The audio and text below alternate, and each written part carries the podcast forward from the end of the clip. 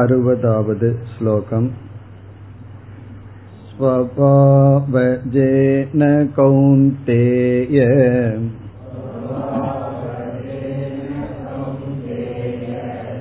நிபத்தஸ்வேன கர்மணா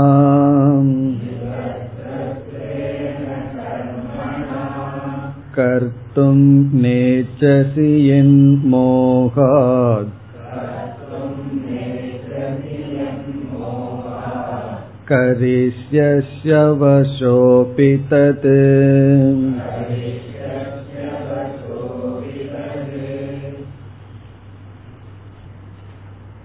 இப்பொழுது பார்த்து வருகின்ற பகுதியில் பகவான் பக்தி யோகத்தினுடைய சாராம்சத்தை கூறுகின்றார். அத்துடன் அர்ஜுனனுக்கு எச்சரிக்கையும் விடுக்கின்றார். இங்கு என்ன எச்சரிக்கை என்றால், உன்னுடைய சுபாவத்தை நீ புரிந்து கொள்ளாமல் உன்னுடைய கடமையிலிருந்து நீ விலகிவிட்டால் பிறகு உன்னுடைய சுபாவமே பலவந்தமாக உன்னை மீண்டும் கடமைக்குள் தள்ளிவிடும். போதிய பக்குவம் இல்லாமல் நாம் விலகிவிட்டால் பிறகு நாமளே எதை விட்டோமோ அதை பிடிக்க நேரிடும். இந்த அறுபதாவது ஸ்லோகத்தில் பகவான் எச்சரிக்கையுடன் இந்த நியமத்தை கூறுகின்றார். முதல் வரியில் சாமான்யமான ஒரு நியமம் என்னவென்றால், ஸ்வபாவஜேன கௌந்தேய நிபத்தஸ்வேன கர்மணா. ஒவ்வொரு ஜீவனும் ஸ்வபாவேன நிபத்தக தன்னுடைய சுபாவத்திலேயே கட்டுண்டு இருக்கின்றார்கள். நிபத்தகன கட்டுண்டு இருக்கின்றார்கள், கட்டப்பட்டிருக்கின்றார்கள். யார் நம்மை கட்டியுள்ளார்கள், யார் நம்மை பந்தப்படுத்தியுள்ளார்கள்? பொதுவா மற்றவர்கள்தான் நம்மை கட்டுவார்கள், மற்றவர்கள்தான் நம்மை பந்தப்படுத்துவார்கள் என்று நினைப்பது வழக்கம். அவர்கள் வந்து எனக்கு அனுமதி கொடுக்கவில்லை இதை செய்ய என்று ஒரு செயலுக்கு இனி ஒருவர் நம்மை வந்து கட்டுப்படுத்தி இருக்கலாம். ஆனால் இங்கு பகவான் கூறுகின்றார், ஸ்வபாவஜேன என்றால் நம்முடைய சுபாவத்திலிருந்து தோன்றிய ஸ்வேன கர்மனா நம்முடைய கர்மத்தினாலேயே நாம் கட்டுப்பட்டிருக்கின்றோம். அதாவது நம்முடைய நேச்சரே நம்மை கட்டுப்படுத்தி இருக்கின்றது, நம்முடைய குணத்தினாலேயே நாம் கட்டுண்டு இருக்கின்றோம், நாம் வேறு வழி இல்லாமல் கட்டுப்பட்டிருக்கின்றோம். அதை தவிர வேறு ஒன்றும் நம்மால் செய்ய முடியாது. அர்ஜுனனுடைய சுபாவம் க்ஷத்திரிய சுபாவம்னா அவன் க்ஷத்திரியனாகத்தான் இருக்க முடியும். அந்த நேரத்தில் பிறகு சுபாவத்தை அவன் சிறிது சிறிதாக மாற்றலாம், அது வேறு விஷயம். அந்த நேரத்தில் என்ன சுபாவமோ அதை நம்மால் மாற்ற முடிவதில்லை. அதனாலதான் நம்ம பல சமயங்கள்ல அனுபவத்தை பார்க்கின்றோம். இத பேசக்கூடாது, இப்படி செய்யக்கூடாதுன்னு நமக்கு நன்கு தெரிகின்றது, அதை பேசுகின்றோம், அதை செய்கின்றோம். காரணம் என்ன? இப்ப நான் பேசக்கூடாதுன்னு முடிவு பண்றது யார்? நான் தான். ஆனால் என்னாலேயே அப்படி ஏன் இருக்க முடியவில்லை என்றால் சுபாவம். அறிவு சொல்கின்றது இந்த நேரத்துல பேச வேண்டாம், இந்த நேரத்துல இவ்வளவு பேசலாம், இப்பொழுது இதை செய்யலாம். ஆனால் என்னுடைய சுபாவம் அந்த அறிவுக்கு மிஞ்சி இருக்கின்றது. இப்ப ஸ்வேன கர்மனா அவரவர்களுடைய ஸ்வேனன ஒன்ஸ் ஓன் அவரவர்களுடைய சுபாவ கர்மத்தினாலேயே அவர்கள் கட்டுண்டு இருக்கின்றார்கள். அந்த கர்மம் எப்படி தோன்றுகின்றது? சுபாவஜேன தன்னுடைய நேச்சர் சுபாவத்திலிருந்து தோன்றிய. இப்ப சுபாவம் என்றால் மனதில் இருக்கின்ற வாசனைகள், சம்ஸ்காரங்கள். அது நம்முடைய பழக்கத்தினால், பூர்வ ஜென்மத்தினாலும் புண்ணியத்தினாலும் நமக்குள் இருக்கின்ற சம்ஸ்காரங்கள், நேச்சர். அவரவர்கள் அவரவர்களுடைய சுபாவத்திலேயே வாழ்கின்றார்கள். சென்ற வகுப்பில் பார்த்தோம், நம்முடைய சுபாவத்தை நாம் முதலில் புரிந்து கொள்ள வேண்டும். ஆனா நம்ம பார்த்தோம்னா அவர்களுக்கு இந்த சுபாவம் இருக்கு, அவர் இப்படிப்பட்ட சுபாவம்னு மற்றவர்களுடைய சுபாவத்தை பத்தி பேசிட்டு இருப்போம். நம்முடைய சுபாவத்தை நாம் பார்க்காமல் இருப்போம். நம்முடைய குணம் என்ன, சுபாவம் என்ன, நமக்குள்ள என்ன டேலண்ட் இருக்கு, என்ன பலகீனம் இருக்கு, அதை நாம் கண்டுகொள்ள வேண்டும். அதற்கு பிறகு என்ன செய்ய வேண்டும், நம்முடைய சுபாவம் தர்மத்துக்கு உட்பட்டிருந்தால் அதை நம்ம கட்டுப்படுத்த கூடாது, அதை நம்ம அப்படியே அனுமதி கொடுக்க வேண்டும். அதே போல ஒருவருக்கு தர்மத்துக்கு உட்பட்ட சுபாவம் இருந்தா அதை போய் நம்ம அரெஸ்ட் பண்ண கூடாது. பெற்றோர்கள் பலர் செய்கின்ற தவறு, குழந்தைகளை வந்து தன்னுடைய விருப்பப்படி படிக்க வைக்கணும், தன்னுடைய விருப்பப்படிதான் நடத்தணும்னு விரும்புகின்றார்கள். அதுல ஒரு தவறு இருக்கின்றது. அந்த விருப்பம் அவர்களுடைய விருப்பப்படி இனி ஒரு ஜீவன் வளர முடியாது. ஒவ்வொரு மனிதர்களும் தனிப்பட்ட ஜீவர்கள். பிறகு எதை மாற்ற வேண்டும், நம்முடைய சுபாவத்தில் தவறு இருந்தால், அதர்மமாக இருந்தால் அதை மாற்ற முயற்சி செய்ய வேண்டும். நம்ம இத படிச்சுட்டு அதர்மமாக இருந்தாலும் சுபாவம் தானே ஒன்னும் பண்ண முடியாதுன்னு விட்டுவிடக் கூடாது. நம்முடைய சுபாவமோ நமக்கு கீழ் கட்டுப்பட்டு இருக்க வேண்டியவர்களுடைய சுபாவமோ அதர்மமாக இருந்தால் அதை மாற்ற முயற்சி செய்ய வேண்டும். அதற்கான என்ன ஏற்பாடு பண்ணணுமோ அதை செய்ய வேண்டும். சில சமயம் தண்டிக்கலாம், எச்சரிக்கை கொடுக்கலாம், என்ன வேண்டுமானாலும் செய்யலாம். ஆனால் தர்மப்படி இருக்கின்ற சுபாவத்தை நாம் ஒன்றும் செய்யக்கூடாது. சில குழந்தைகள் அதிகம் புஸ்தகம் படிக்க விரும்பலாம், சில குழந்தைகள் அதிக விளையாட விரும்பலாம், எது வேண்டுமானாலும் விதவிதமான சுபாவம் இருக்கும், அதை நாம் அனுமதி கொடுக்க வேண்டும். பிறகு நமக்கு விருப்பப்படிதான் அந்த குழந்தை படிக்கணும், விருப்பப்படி கோர்ஸ் பண்ணணும், அதெல்லாம் பெற்றோர்கள் செய்யக்கூடாது. அது குழந்தைகள் பெற்றோர்கள் மட்டும் விஷயத்திலே இல்லை, எல்லாருடைய விஷயத்திலும். இரண்டு பேர் ரிலேஷன்ஷிப் வந்ததுன்னா அது கணவன் மனைவி ஆகலாம், தாய் தந்தையா, அதாவது பெற்றோர்கள் குழந்தைகளாகலாம், நண்பர்களாகலாம், அல்லது குரு சிஷ்யனாகலாம். எந்த ரிலேஷனாக இருந்தாலும் அவரவர்களுக்கு கொடுக்க வேண்டிய ஃப்ரீடம், அதாவது ஃப்ரீடம் என்றால் இங்கு வந்து சுதந்திரத்தை நாம் கொடுக்க வேண்டும். காரணம் என்ன, சுபாவத்தை மாற்ற முடியாது. ஏற்கனவே பகவான் சொல்லியிருக்கார், சுபாவத்தை மாற்றுவதனாலும் பயன் இல்லை. ஆனால் அதர்மமான சுபாவமாக இருந்தால் அதை மாற்ற முயற்சி செய்ய வேண்டும். இப்ப இங்கு வந்து அர்ஜுனனுடைய சுபாவம் க்ஷத்ரிய சுபாவம். பகவான் என்ன சொல்கின்றார், உன்னுடைய சுபாவத்தை, உன்னுடைய மனப்பக்குவத்தை நீ கணக்கிடாமல் இப்பொழுது நான் அனைத்தையும் துறந்து காட்டுக்கு செல்கின்றேன் என்று நினைத்து உன்னுடைய கடமையை செய்யவில்லை என்றால் பிறகு நீ பலவந்தமாக அதில் ஈடுபடுவாய், உன்னையே நீ ஏமாற்றிக் கொள்வாய் என்று இரண்டாவது வரியில் எச்சரிக்கை கொடுக்கின்றார். இப்ப முதல் வரியில் ஸ்வேன கர்மனா, அவரவர்களுடைய குணத்தினாலேயே செயலினாலேயே கட்டுப்பட்டுள்ளார்கள், அந்த செயல் சுபாவத்திலிருந்து தோன்றியது. பிறகு இரண்டாவது வரியில் கர்த்தும் ந இச்சசி என் மோகாத், கர்த்தும் ந இச்சசி, நீ இதை செய்யவில்லை என்றால், மோகாத் அது மோகத்தின் வசப்பட்டு, எது எதை நீ செய்யவில்லையோ, இங்கு எதுனா எந்த உன்னுடைய கடமையை, இங்க மோகாத்துங்கிறது தான் ரொம்ப முக்கியம், மோக வசப்பட்டு உன்னுடைய கடமையை நீ விட்டுவிட்டால். பக்குவம் வந்து அறிவு வந்து விடுவதுங்கிறது வேறு, மோக வசத்தினால் விடுவதுங்கிறது வேறு. இப்ப மோகத்தினால் உன்னுடைய கடமையை நீ செய்ய விரும்பவில்லை என்றால் என்ன நேரிடும், கரிஷ்யசி அவசக அபி தது, தது அதை அவசக உன்னுடைய வசமில்லாமல், கரிஷ்யசி நீ செய்வாய், உன்னுடைய வசமில்லாமல் நீ அதை செய்வாய். ஆகவே இங்கு பகவானுடைய எச்சரிக்கை, உன்னுடைய சுபாவத்தை நீ உணர்ந்து உன்னுடைய கடமையில் நீ ஈடுபட வேண்டும். மேற்கொண்டும் பகவான் பக்தியை பற்றி கூறுகின்றார். அறுபதாவது ஸ்லோகம், அறுபத்தி ஓராவது ஸ்லோகம். ஈஸ்வர சர்வபூதானாம் ஹிருதேஷேர்ஜுன திஷ்டதி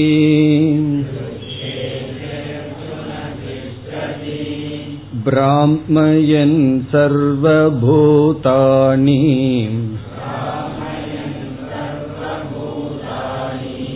யந்த்ராரூடானி மாயயா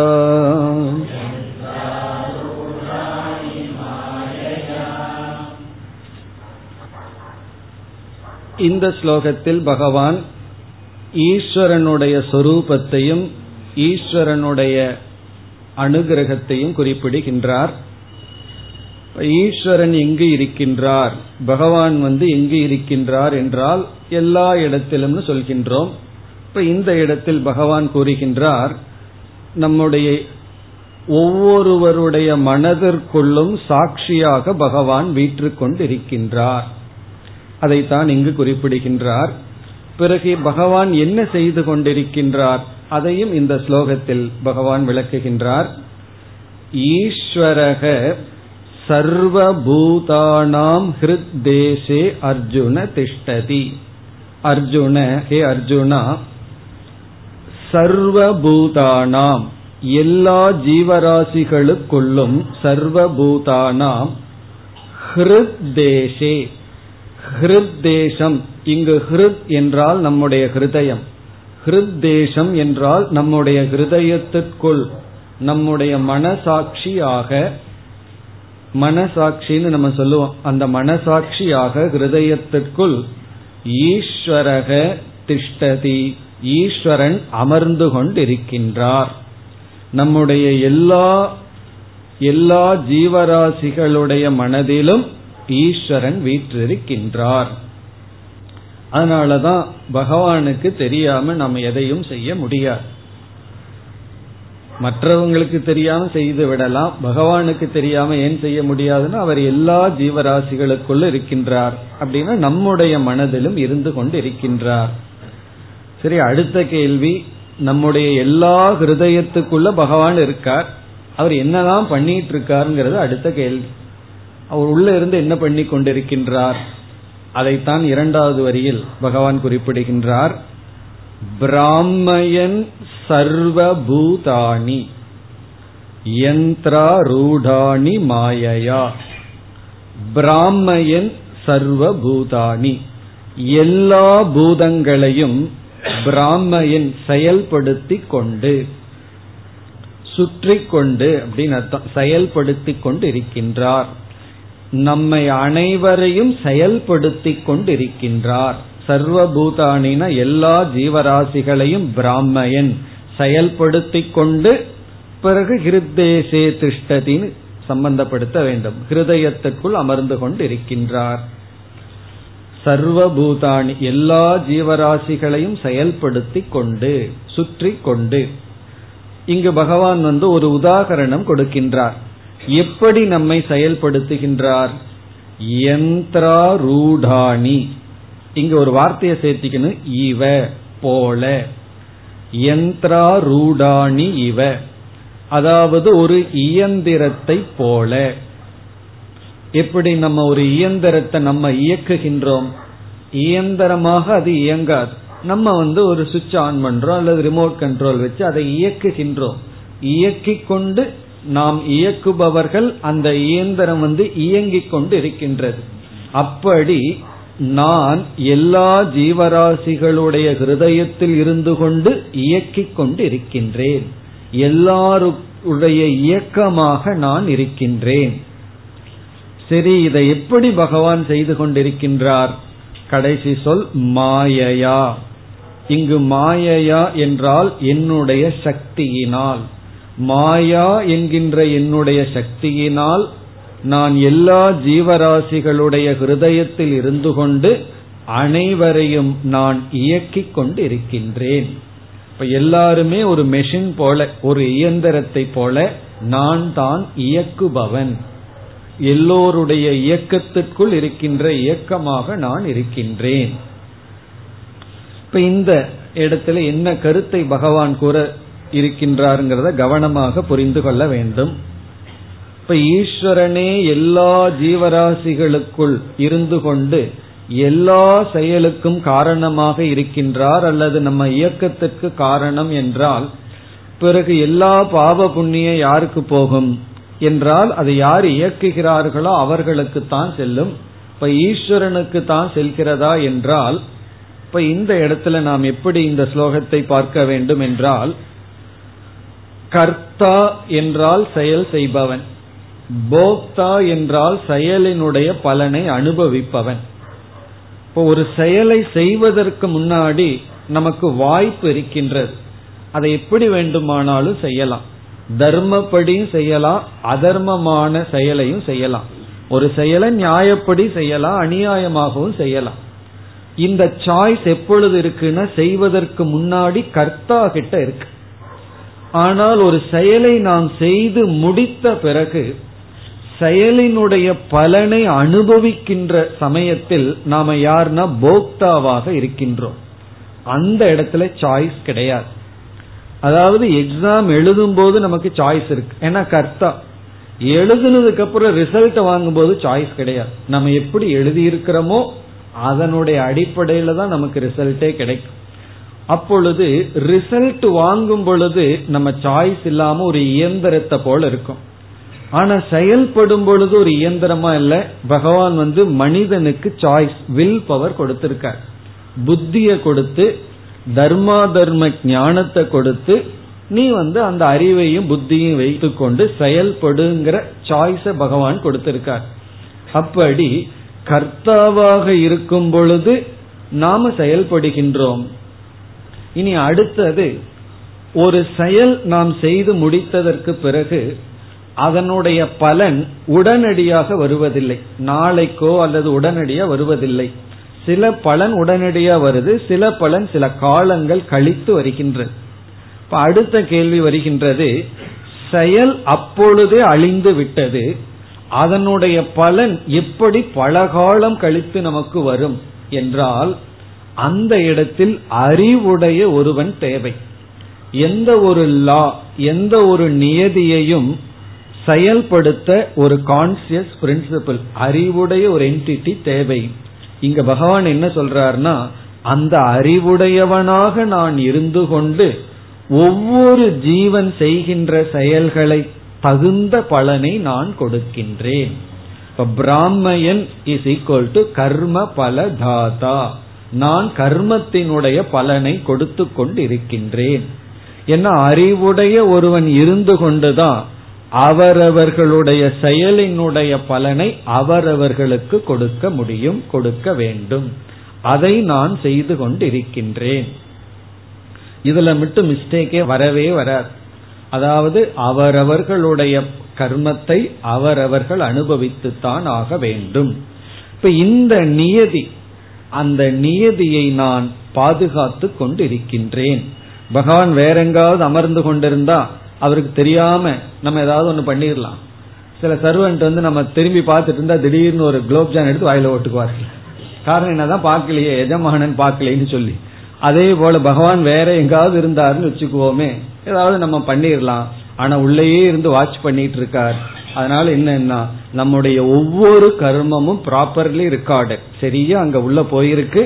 பகவான் அதை பார்த்து அந்த கர்மத்தினுடைய பலனை நமக்கு கொடுக்கும் பொழுது நாம் ஒரு இயந்திரத்தை போல் இருக்கின்றோம். எப்பொழுது கர்ம பலனை அனுபவிக்கும் பொழுது. ஆனா செயல்படும் பொழுது அப்படி அல்ல. செயல்படும் பொழுது சாய்ஸோடு இருக்கும், வில் பவரோடு இருக்கும். பலனை அனுபவிக்கும் பொழுது நம்ம ஒரு இயந்திரம்.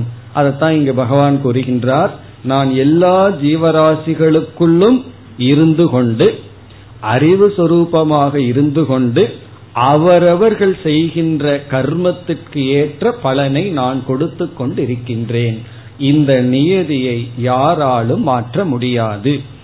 இந்த சக்தி எல்லாம் எனக்கு எப்படி வந்தது? என்னுடைய மாயா சக்தி, என்னுடைய மாயா என்கின்ற சக்தியின் மூலமாக எல்லா ஜீவராசிகளுக்குள்ளும் நான் இருந்து கொண்டு அவரவர்களுக்கு ஏற்ற பலனை நான் கொடுத்து கொண்டிருக்கின்றேன். காரணம், கர்மம் ஜடமானது. அந்த ஜடமான கர்மமே நமக்கு பலனை கொடுக்காது. அதுவும் மட்டுமல்ல, கர்மம் செய்தவுடன் கர்மமானது அழிந்து விடுகின்றது. அதை அறிவுடைய ஒருவன் இருந்துதான் அந்த கர்மத்துக்கேற்ற பலனை நமக்கு கொடுக்க முடியும். அந்த அறிவு சொரூபமாக நான் இருக்கின்றேன். அது மட்டுமல்ல, அந்த ஈஸ்வரன் வந்து இந்த உலகத்தில் இருக்கின்ற அனைத்து நியதியாகவும் இருக்கின்றார், அனைத்து ஜீவராசிகளுக்குள்ளும் இருக்கின்றார். அதத்தான் இங்கு பகவான் ஈஸ்வரன் எல்லா ஜீவராசிகளுடைய ஹிருத்தேசத்தில் ஹிருதயத்தில் இருந்து கொண்டு யந்திராரூடாணி அவர்களுக்கு ஒரு மிஷினை போல இயந்திரத்தை போல பிராமையன் செயல்படுத்தி கொண்டிருக்கின்றேன். இத போக்தாங்கிற இடத்துல நாம் புரிந்து கொள்ள வேண்டும். பிறகு அடுத்த கேள்வி வரலாம், எல்லாமே பகவான் எல்லாமே பகவான் சொன்னா அந்த கர்த்தாவா இருக்கிறது பகவான் தானே அப்படின்னு வரலாம். அதாவது அகங்காரம் முழுமையான சரணாகதியை அடையும் பொழுது அது உண்மைதான். ஆனா அந்த அகங்காரம்னு நம்மிடம் இருக்கின்ற வரை நாம கர்த்தா வேறுதான், ஈஸ்வரன் வந்து கர்ம பலனை கொடுப்பவர். இந்த அகங்காரம்தான் நம்முடைய சுய முயற்சி ஈஸ்வரனுடைய அனுகிரகம்ங்கிற ஒரு வேறுபாட்டையே செய்கின்ற. அகங்காரம் இல்லைன்னா ஈஸ்வரனுடைய அனுகிரகம் நம்முடைய முயற்சிங்கிறதுக்கு இடமே கிடையாது.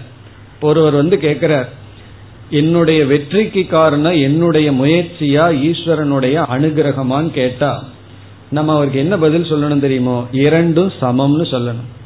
காரணம் என்ன? அவர் கேட்கிற கேள்வியிலேயே ஈஸ்வரனுடைய சக்தி வேற என்னுடைய முயற்சி வேறன்னு முடிவு பண்ணி வச்சிருக்கார். அப்படி முடிவு பண்ண அகங்காரத்துக்கு என்ன பதில்னா, உன்னுடைய முயற்சியும் ஈஸ்வரனுடைய அனுகிரகமும் சமமாக வேண்டும். பிறகு யாருக்கு தான்கிறது முழுமையாக இழந்து ஈஸ்வரன் தான் இருக்கிறார் அப்படிங்கிற ஒரு உணர்வு இருக்கோ அவர்களுக்கு இந்த கேள்வியே வராது. கேள்வி வந்தா தானே இந்த கேள்விக்கு பதில் சொல்லி ஆகணும். ஆகவே இறைவனுடைய அனுகிரகமா என்னுடைய முயற்சியாங்கிற கேள்விக்கு இரண்டும் சமமாக இருக்க வேண்டும். கர்த்தாவா இருக்கும் பொழுது ஒழுங்கான முயற்சி இருக்கணும். பிறகு பகவான் வந்து நாம போக்தாவா இருக்கும்போது சரியான பலனை கொடுப்பார். அதுதான் இங்கு சொல்லப்பட்டுள்ளது. பிறகு மேலும் பக்தியை பற்றி கூறி பகவான் முடிவுரை செய்கின்றார். பக்தியை பற்றிய முடிவுரை அடுத்த அறுபத்தி இரண்டாவது ஸ்லோகத்தில் வருகின்றது. தமேவ சரணம் கச்ச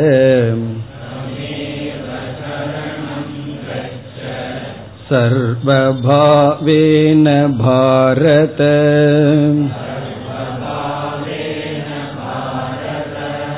தத் பிரசாதாத் பராம் சாந்திம்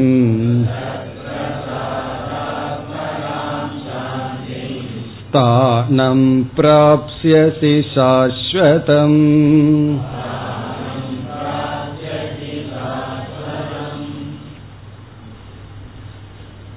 ஐம்பத்தி ஐந்தாவது ஸ்லோகத்தில் ஆரம்பித்து இந்த அறுபத்தி இரண்டாவது ஸ்லோகத்துடன் பக்தியை பற்றிய சாராம்சத்தை பகவான் நிறைவு செய்கின்றார். இங்கு என்ன சொல்கின்றார்? தம் ஏவ சரணம் கச்ச. தம் ஈஸ்வரம், அந்த ஈஸ்வரனிடத்தில் சரணாகதியை அடைவாயாக. சரணம் கச்சனா சரணடைவாயாக. எந்த ஈஸ்வரன்? எங்கு இருப்பவர்? எல்லா ஜீவராசிகளுக்குள்ளும் இருக்கின்ற அந்த ஈஸ்வரனிடம் சரணம் கச்சன சரணடைந்து விடு. எப்படி? சர்வபாவேன பாரத. பாரத ஹே அர்ஜுனா, சர்வபாவேன முழுமையாக சரணடைய வேண்டும்.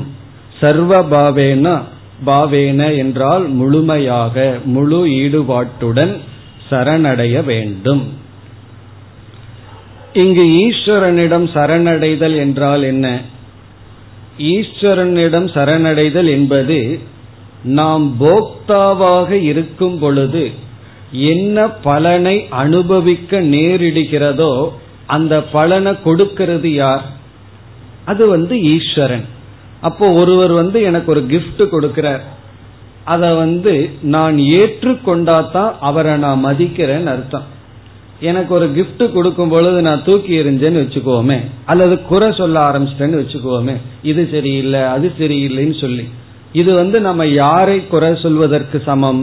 அதை கொடுப்பவர்களை குறை சொல்வதற்கு சமம். காரணம் என்ன? அவர்தான் கொடுத்திருக்கார், அதை நான் ஏற்றுக்கொள்ளவில்லை என்றால் அது அவர் மீது பழி சுமத்துவதற்கு சமம். அதே போல நமக்கு வருகின்ற ஒவ்வொரு அனுபவங்களும் கர்ம பலனும் அது யார் கொடுப்பார்கள், கொடுத்து கொண்டிருக்கிறார்கள், பகவான் கொடுத்து கொண்டிருக்கின்றார்.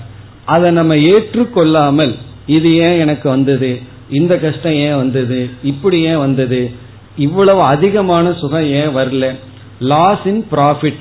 எப்பவுமே புத்தி லாஸ்ல தான் போகும். ப்ராஃபிட் வந்திருக்கும், இவரு கற்பனை பண்ணி வச்சிருப்பாரு, அந்த கற்பனைக்கு குறைவா இருக்கும். அதனால ப்ராஃபிட்னு சொன்னா சந்தோஷம் வந்துருமல்ல, அதனால என்ன சொல்வார்கள் தெரியுமா, லாஸ் இன் ப்ராஃபிட், ப்ராஃபிட்ல குறைவா வந்திருக்கு. அப்ப என்ன ஆகுதுன்னா நம்முடைய மனம் எப்பொழுதுமே ரிஜெக்ஷன்ல இருக்கு. வேண்டாம் வேண்டாம், அது எதை ரிஜெக்ட் பண்றோம், கர்ம பலனை அல்ல, பகவானை ரிஜெக்ட் பண்றோம். ஏன்னா பகவான் தானே நமக்கு கர்ம பலனை கொடுத்து கொண்டிருக்கின்றார்.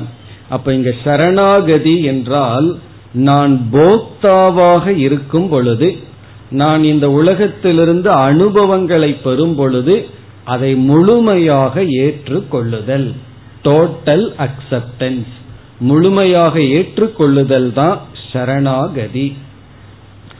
நான் பகவானிடம் சரணடைஞ்சிட்டேன் அப்படின்னு சொன்னதற்கு அப்புறம் குறை வரவே கூடாது. யாரையும் எதையும் எந்த அனுபவத்திலும் குறை சொல்லக்கூடாது.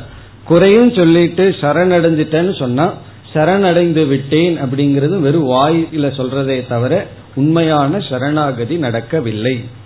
தமேவ சரணம் கச்சேன்னா எந்த ஒரு ஈஸ்வரன் நமக்குள் இருந்து நம்முடைய கர்மத்துக்கு தகுந்த பலனை கொடுத்து கொண்டிருக்கின்றாரோ அந்த ஈஸ்வரனிடம் நீ சரணடை என்றால் அவரை முழுமையாக ஏற்றுக்கொண்டு உனக்கு வருகின்ற ஒவ்வொரு அனுபவங்களையும் ஏற்றுக்கொள். அது இன்பமாயிருந்தாலும் ஏற்றுக்கொள்ள வேண்டும், துன்பமாக இருந்தாலும் ஏற்றுக்கொள்ள வேண்டும், லாபமா இருந்தாலும் சரி, நஷ்டமாக இருந்தாலும் சரி, கஷ்டமோ நஷ்டமோன்னு சொல்றோம், அது எந்த கர்ம பலன் நமக்கு வந்தாலும் அதை ஏற்றுக்கொள்வதுதான் சரணாகதி. போக்தாவா இருக்கும் பொழுது ஏற்றுக்கொள்ளுதல். இனி அடுத்த கேள்வி ஏற்றுக்கொள்ளுதல். சில பேர் சரி ஏத்துக்கிறேன்னு சொல்லி தலையில் அடித்துக் கொள்வார்கள். அப்படி இல்லாமல் சர்வபாவேன, மன நிறைவுடன் மகிழ்ச்சியுடன் ஏத்துட்டு தானே ஆகணும்னு சொல்லி அந்த அக்செப்டன்ஸ்லயே ஒரு வெறுப்பு இருக்கு. அப்படி இல்லாமல் நான் முழுமையாக மன நிறைவுடன் அப்படியே ஏற்றுக்கொள்கின்றேன். இங்க ஏற்றுக்கொள்கின்றேன்னு சொன்னா கஷ்டத்தை சுகம்னு ஏற்றுக்கொள்கிறேன்னு அர்த்தம் இல்ல, கஷ்டத்தை கஷ்டம்னு ஏத்துக்கிறேன், இன்பத்தை இன்பம்னு ஏற்றுக்கொள்கின்றேன், லாபத்தை லாபம்னு நஷ்டத்தை நஷ்டம்னு நான் ஏற்றுக்கொள்கின்றேன். ஆனால் அக்செப்டன்ஸ், அதுதான் சரணாகதி. இப்ப சரணாகதினா பேசாம இருக்கிறது அர்த்தம். ஒருவர் வந்து நீ சரணடைஞ்சிருன்னு சொன்னா அதுக்கப்புறம் நம்ம எதிர்த்து பேச மாட்டோம், ரிஜெக்ஷன் இருக்காது.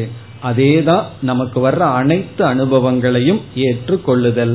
போக்தாவாக இருக்கும் பொழுது எனக்கு எதெல்லாம் கிடைக்குதோ அதுக்குத்தான் நான் டிசர்வ், அதுக்கு நான் அருகதை உடையவன்.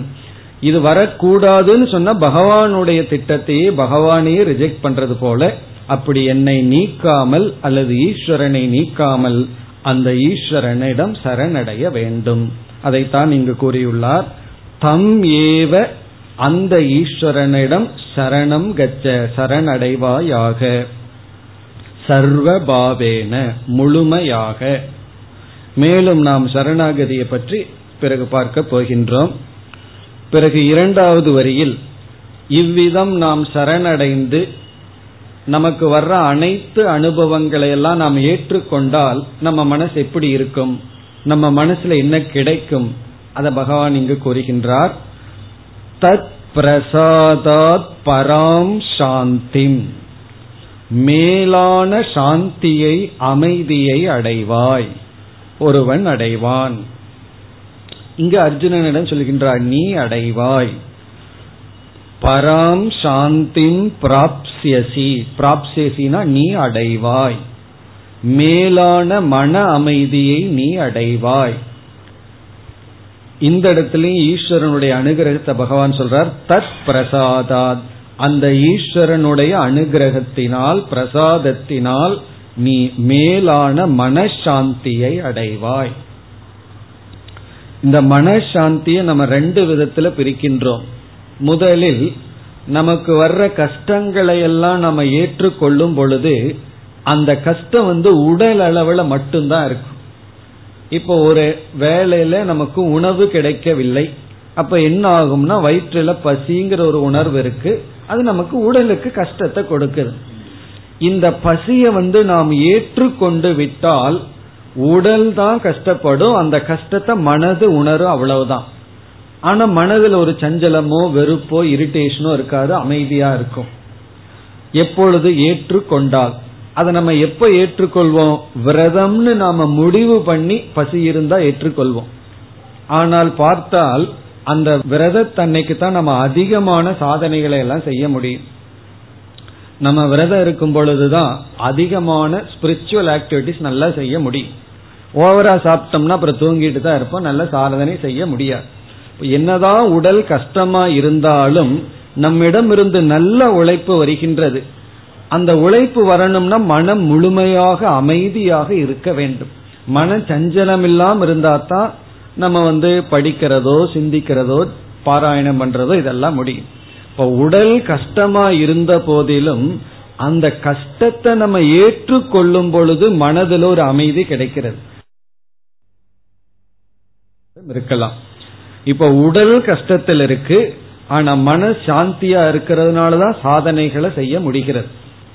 ஒரு கால் நம்ம விரதம் இல்லாத சமயத்துல அல்லது ஏதோ ஒரு காரணத்துல உணவு கிடைக்கல, உடல் கஷ்டப்படுது மனதும் கஷ்டப்பட்டால் அப்ப நம்ம ஒரு சாதனையும் செய்ய முடியாது. அப்ப நம்ம என்ன சொல்லுவோம் தெரியுமோ? இன்னைக்கு எனக்கு மூட் அவுட் ஆயிடுதுன்னு சொல்லுவோம். இல்ல கிளைமேட் தெரியல, இன்னைக்கு டேவே டல்லா இருக்குன்னு. இவருடைய மைண்ட் டல் ஆயிடுதுன்னா அது டேக்கு போயிடுது. இன்னைக்கு டேவே சரியில்லை, ஒரே டல்லா இருக்குன்னு. அது என்ன ஆகுதுன்னா நம்முடைய மனதில் ஒரு ரெசிஸ்டன்ஸ் வரும் பொழுது மன சாந்தியை இழந்து விடுகின்றோம். சாந்தி இல்லாத அமைதி இல்லாத மனதில எந்த சாதனையையும் நாம் மேற்கொள்ள முடியாது. ஆகவே பகவானிடம் சரணடையும் பொழுது நமக்கு வர்ற கஷ்டத்தை ஏற்றுக்கொள்ளும் பொழுது அந்த கஷ்டமே நமக்கு சாதனையாக மாறி விடுகின்றது. எந்தெந்த விதத்துல கஷ்டப்படுறோமோ அந்த கஷ்டம் எல்லாம் சாதனையாகி பிறகு நம்முடைய மனம் அமைதியாக இருக்கும். கர்மகாண்டத்துல என்ன பிராமிஸ் பண்ணுவாங்க தெரியுமோ? வெளி சூழ்நிலைய நான் நீக்கிற கஷ்டம் போய் நீ சந்தோஷமா இருப்பாய் அப்படின்னு சொல்வார்கள். நம்ம வேதாந்தத்துல சொல்றது வெளி சூழ்நிலையை நம்ம நீக்க வேண்டாம், உள் சூழ்நிலையை நீக்கு, உன்னுடைய பாவனையை மாற்றிக்கொள், ஏற்றுக்கொள், மனதிற்குள் நீ வந்து சரணாகதி என்ற உணர்வை அடை, பிறகு உனக்கு அதே அமைதி, அதை விட அதிகமான அமைதியும் கிடைக்கும்.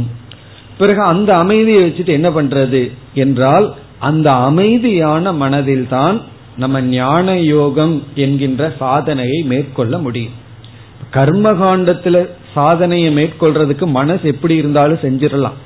அதாவது மனது என்னதான் சஞ்சலப்பட்டிருந்தாலும் யாத்திரை போறதோ படிக்கிறதோ யாகம் பண்றதோ சுலபமா செஞ்சிடலாம். அதுக்கெல்லாம் முழுமையான மனதினுடைய செயல்பாடு தேவையில்லை. ஆனா சிரவண மனன நிதித்தியாசனம்னு சாதனை இருக்கே, அது அதிகமா செய்ய வேண்டியது மனதுதான். அங்க உடல்ல கஷ்டம் இருந்தாலும் மனம் கஷ்டப்படாம இருந்தால்தான், முழு ஈடுபாட்டுடன் இருந்தால்தான் சாஸ்திரத்தை கேட்டு புரிஞ்சு அதை நிலைப்படுத்த முடியும். இப்ப தியானம் முதலிய சாதனைகளுக்கு மனதினுடைய பங்குதான் அதிகம். இப்ப மனதை அமைதியா வச்சிருக்கணும்னா பகவான் இடத்துல சரணடைந்து அனைத்தையும் ஏற்றுக்கொண்டு அந்த அமைதியான மனதில் ஞான யோகம்ங்கிற சாதனையை மேற்கொள்ள வேண்டும்.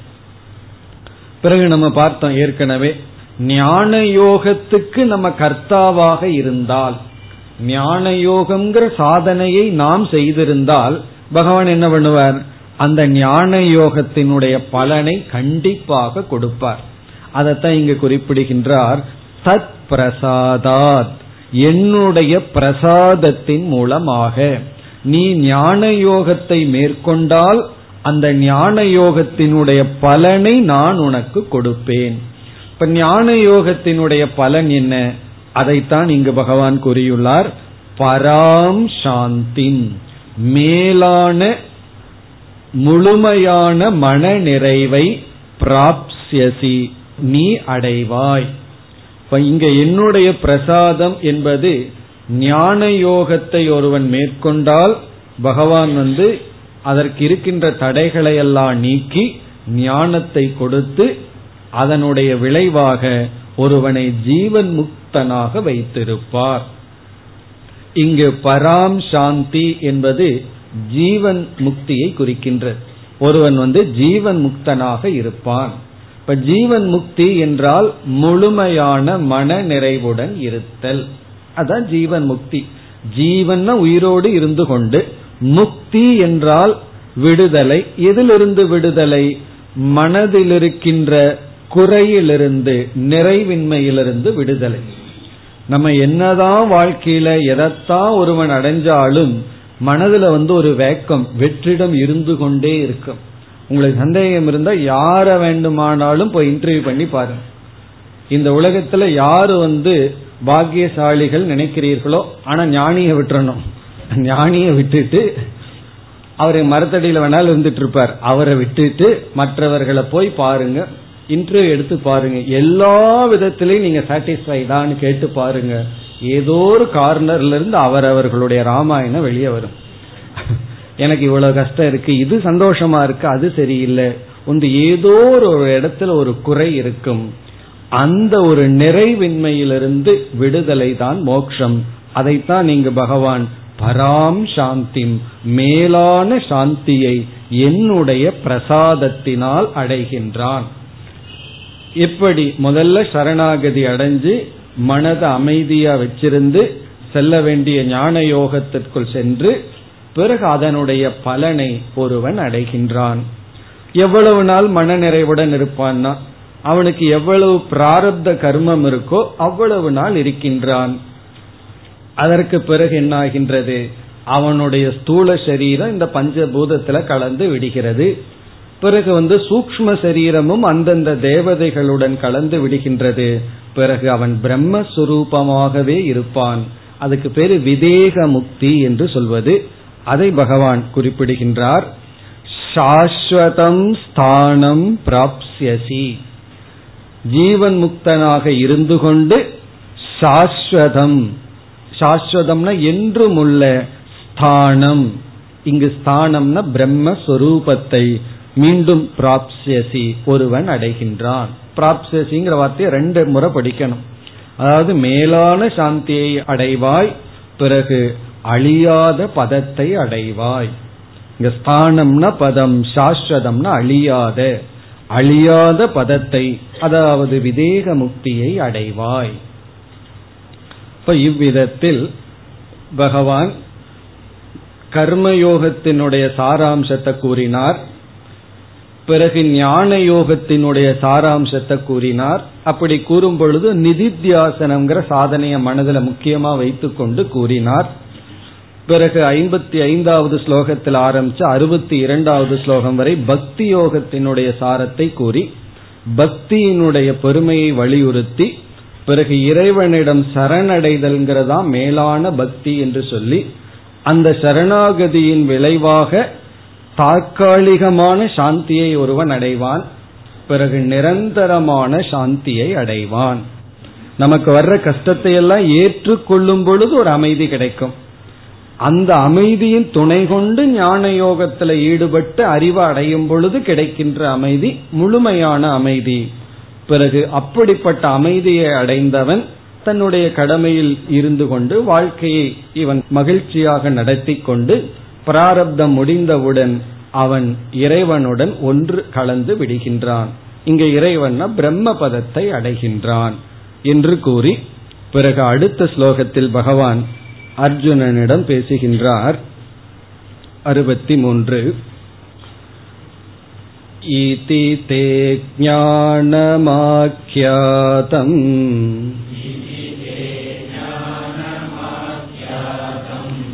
குஹ்யாத் குஹ்யதரம் மயா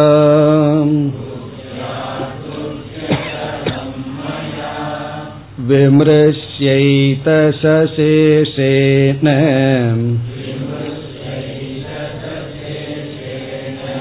யதேச்சசி ததா குரு.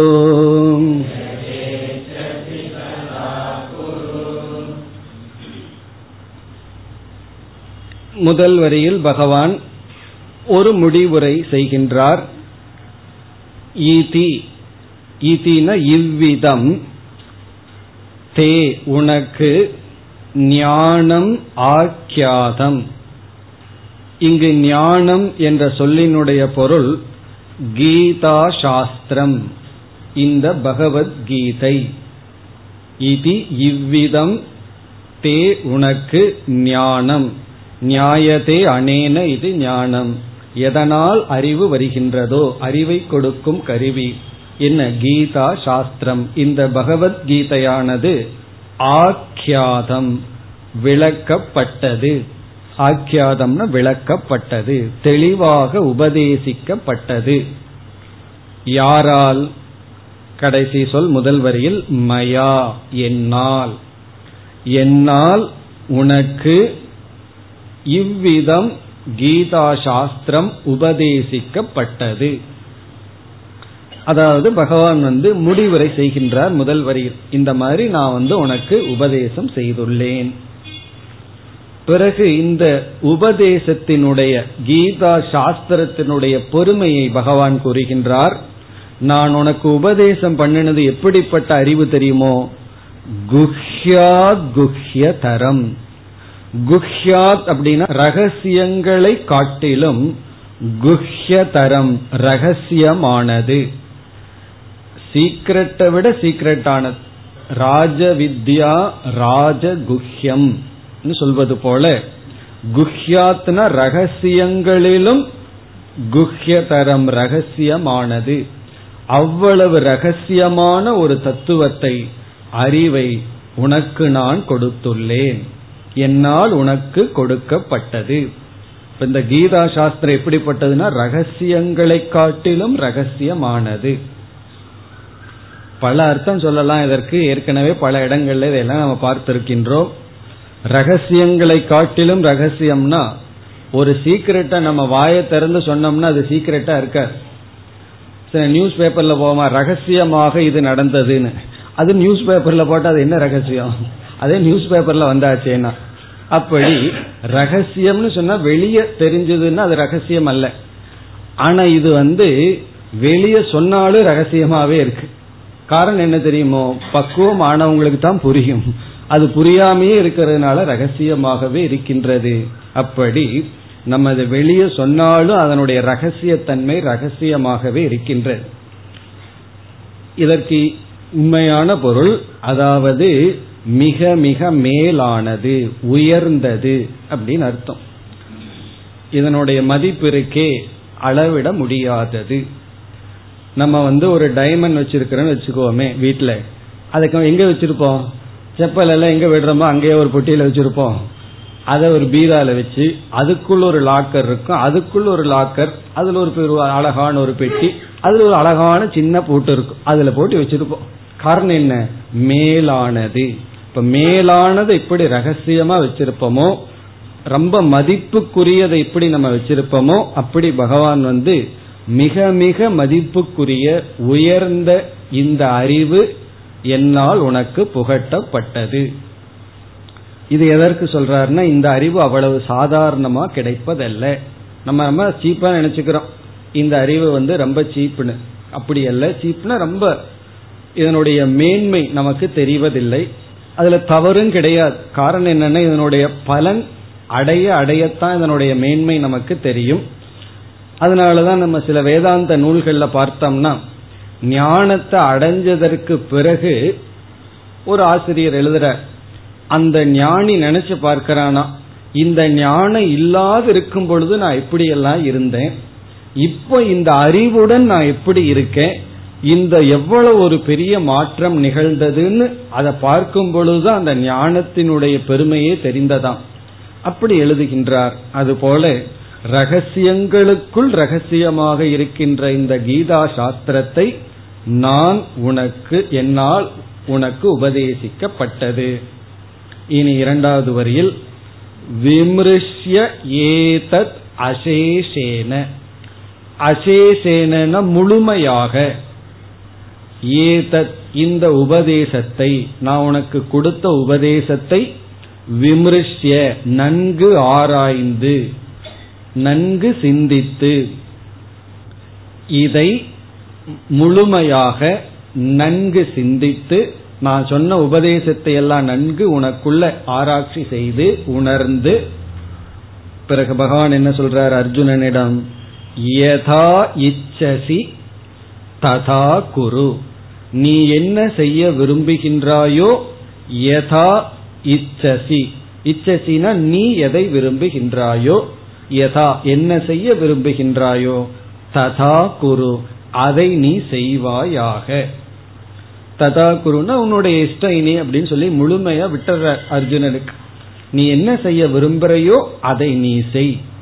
இதற்கு முன்னாடி எல்லாம் இடையில பகவான் வந்து யுத்தஸ்வ, நீ உன்னுடைய கடமையை செய்ய வேண்டும், உன்னுடைய கடமையை செய்ய வேண்டும், விட்டுட்டு ஓடிடக்கூடாது, இப்படி எல்லாம் சொல்லி எச்சரிக்கை எல்லாம் வேற விட்டுட்டு இருந்தார்.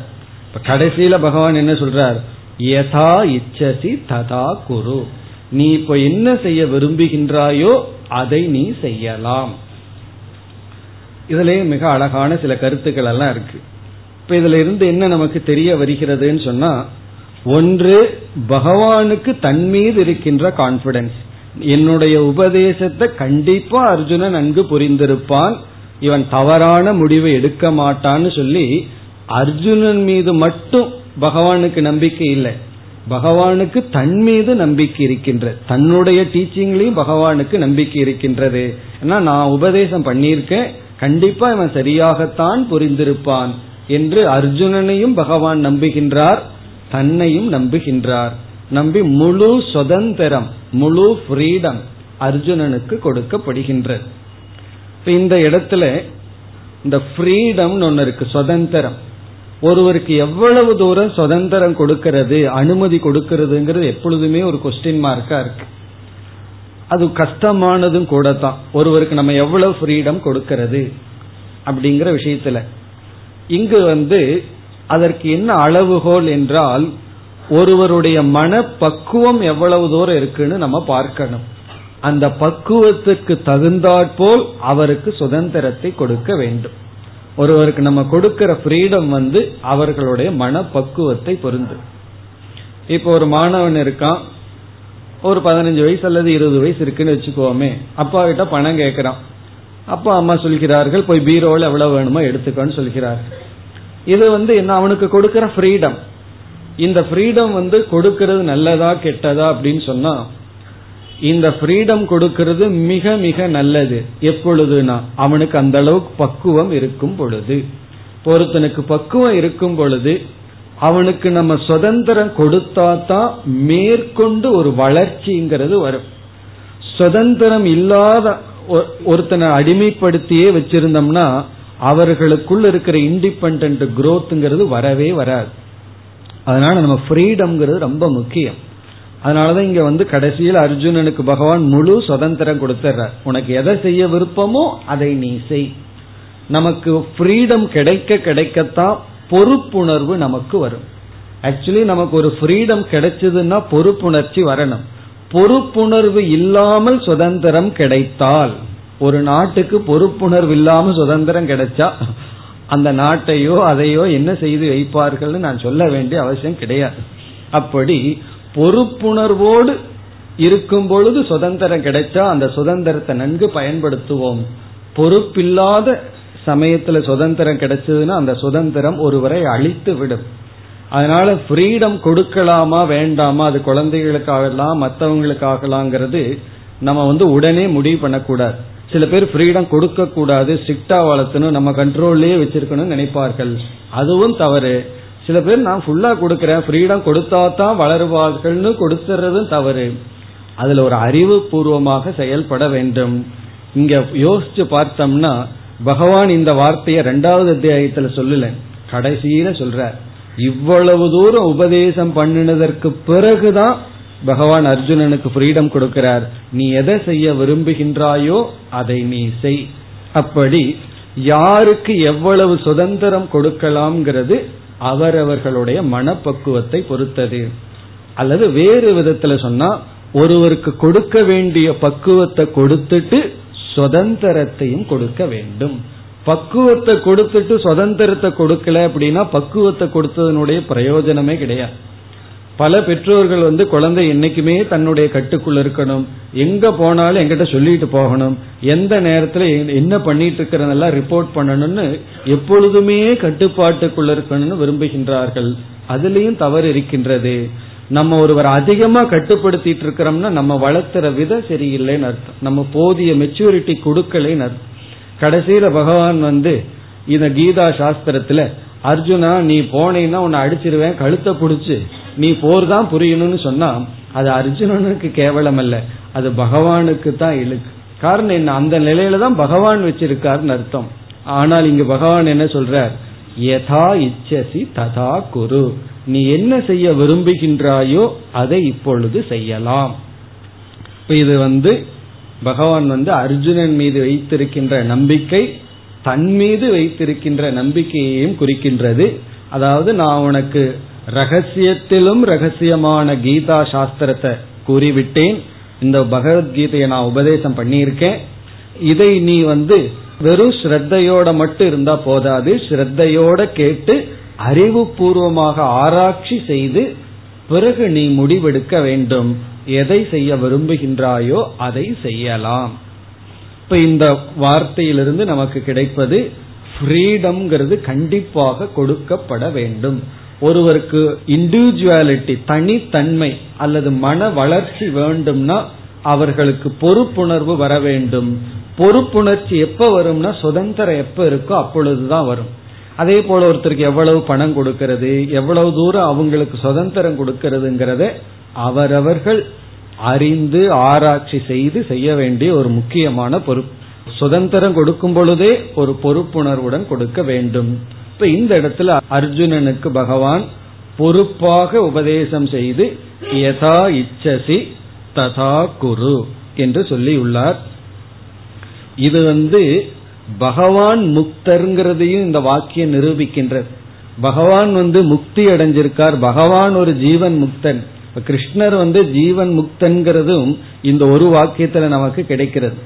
எப்படி தெரியுமோ, தன்னுடைய கடமையை அனைத்தையும் பகவான் நன்கு செய்து விட்டார், சாரதியா வந்தார். பிறகு வந்து அர்ஜுனன் சிஷ்யனாக மாறினான், அதனால் இவர் குருவாக மாறினார். அர்ஜுனன் சிஷ்யனாக மாறவில்லைன்னா இவர் அந்த இடத்துல குருவா குருங்கிற ஒரு ரோலை எடுத்திருக்க மாட்டார். அதற்கு பிறகு ஒரு குரு எப்படி உபதேசிக்க வேண்டுமோ அப்படி உபதேசித்து விட்டார். அதற்கு பிறகு முழு ஃப்ரீடமை கொடுத்துட்டார், இந்த பொசசிவ்னஸ் கிடையாது. ஆனா மற்றவர்கள் எல்லாம் பார்த்தீங்கன்னா சம்சாரியா இருப்பவர்கள் தனக்கு கீழே இருந்து கொண்டே இருக்கணும், அது அது எந்த ரிலேஷன்ஷிப் வேண்டுமானாலும் இருக்கலாம், விட மாட்டார்கள். அவன் போயிட்டா அறிவு அடைஞ்சு நம்ம விட்டுட்டு போயிடுவான்னு ஒரு பயம் வந்துடும். ஆனா இங்க வந்து பகவான் வந்து முழுமையா நீ எதை செய்ய விரும்புகின்றாயோ அதை செய்யலாம்.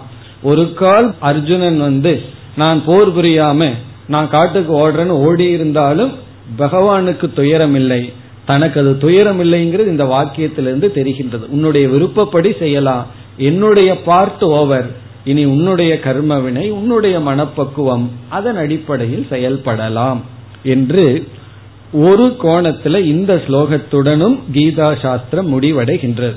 எப்படின்னா பகவானே முடிவரை செய்துள்ளார், நான் வந்து உனக்கு ரகசியத்திலும் ரகசியமான தத்துவத்தை உபதேசம் செய்து விட்டேன், நீ இதை நன்கு ஆராய்ச்சி செய்து எதை செய்ய விரும்புகின்றாயோ அதை செய்யலாம்.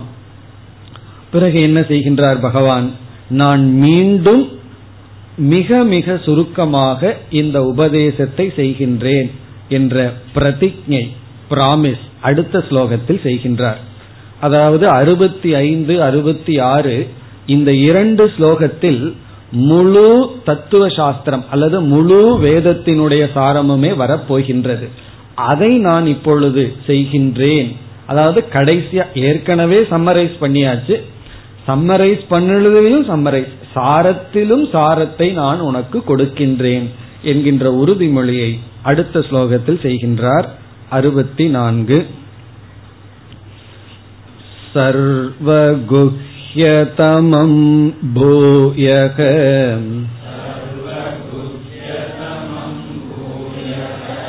ஸ்ருணு மே பரமம் வசக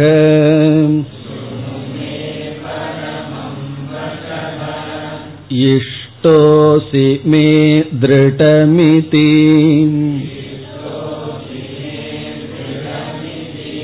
ததோ வக்ஷ்யாமி தே ஹிதம்.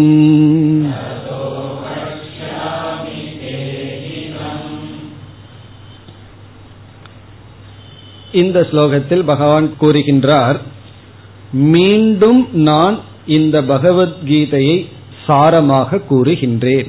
ஏற்கனவே சாரம் பண்ணியாச்சு. இந்த பதினெட்டாவது அத்தியாயத்துல கடைசி மூணு டாபிக் வந்து கர்மயோகம், ஞான யோகம், பக்தி யோகம்னு சாராம்சத்தை சொல்லிவிட்டார். இருந்தாலும் பகவான் நான் மீண்டும் சாரத்தை உனக்கு கூறுகின்றேன் என்று சொல்கின்றார்.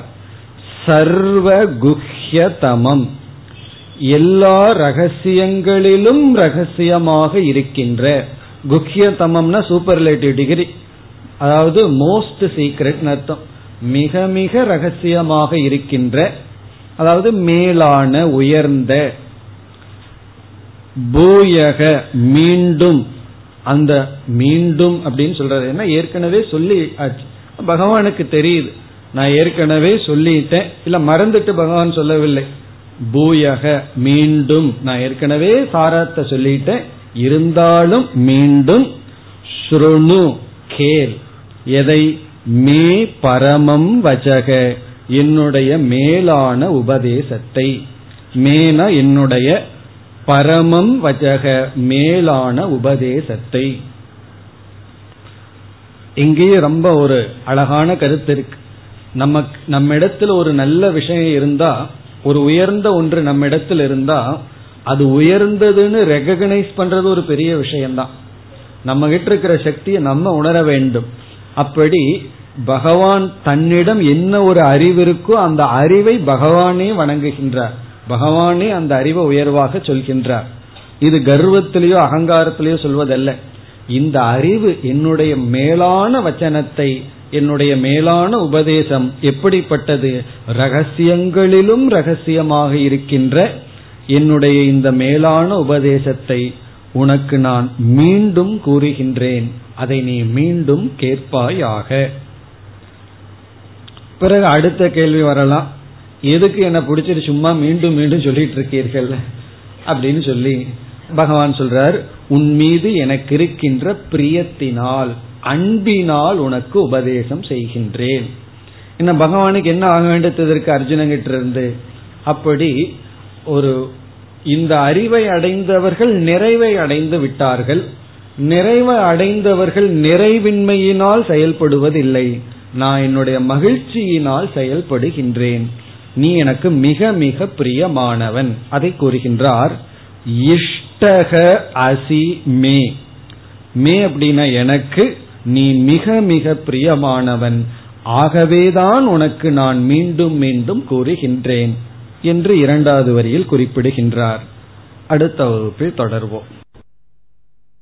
ஓம் பூர்ணமத பூர்ணமிதம் பூர்ணாத் பூர்ணமுதச்யதே பூர்ணஸ்ய பூர்ணமாதாய பூர்ணமேவாவசிஷ்யதே. ஓம் சா